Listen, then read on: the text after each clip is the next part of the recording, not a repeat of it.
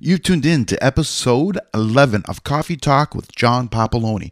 I'm John Papaloni. I'm with RE/MAX Real Estate Center. And today I'm going to talk about real estate. Surprise, surprise.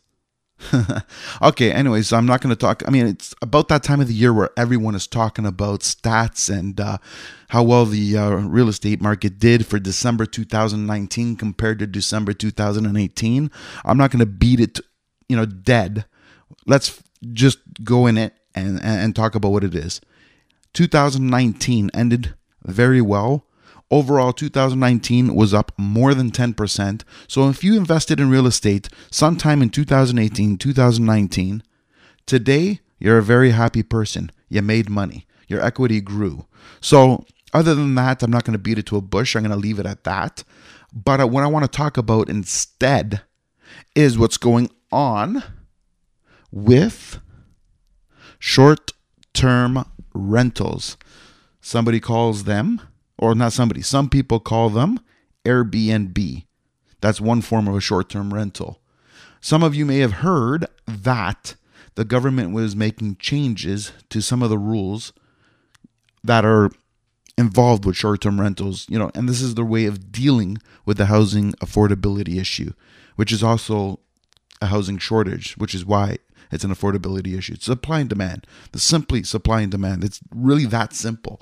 It there's nothing more to it than that. So, I mean, you want to know why prices go up? Because there's not enough supply. Why do they go down? There's too much supply. It's really that simple. But going back to the point, the rules for the short-term rentals are uh, going to be updated. And uh, if you've heard about it, so you kind of know what already what's going on with it. If you haven't, I'm going to inf- you know inform you about it now.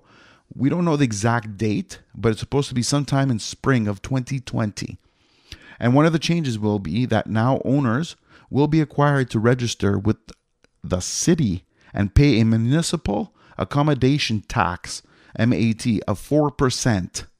There will also be a fifty dollars annual registration fee added on. All properties will be issued a registration number, which must be presented on all advertisements. Initially, any homeowner could rent out any number of their properties for as long as they desired. The number of days has decreased and only a primary residence is allowed to be temporarily lived in.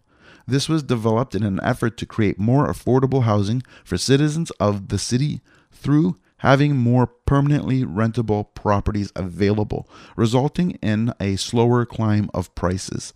Airbnb is the most utilized platform that allows people to live in the residence as they would a hotel for no more than twenty-seven days, with a maximum total of one hundred eighty days each year. I'm not sure what you guys think about that. To me, that uh, sounds like another cash grab in the form of helping, but that's just my opinion. I mean, do I think it will help? Oh, yes, I do.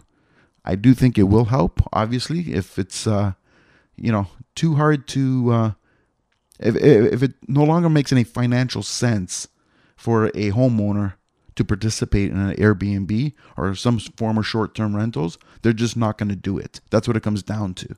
And when you have to, uh, you know, four percent is quite a bit, of, you know, it's, it's, an, it's, it's another tax. And also, you know, and then there's a registration fee to do this. twenty-seven days, you know, with a maximum total of one hundred eighty days each year. So what happens to your home for the rest of the year? It just sits empty. How in the world can a person make any money renting it out for one hundred eighty days total? Clearly, that's not going to work. Well, not for the homeowner, I mean. So obviously, that's going to make the uh, short-term rental supply go down. Therefore, it's going to make the long-term rental market more appealing to landlords and investors. I don't know. That's my take on it. What do you guys think about it? I'd love to hear your intake. Um, yeah, comment, subscribe. Let me know what you think.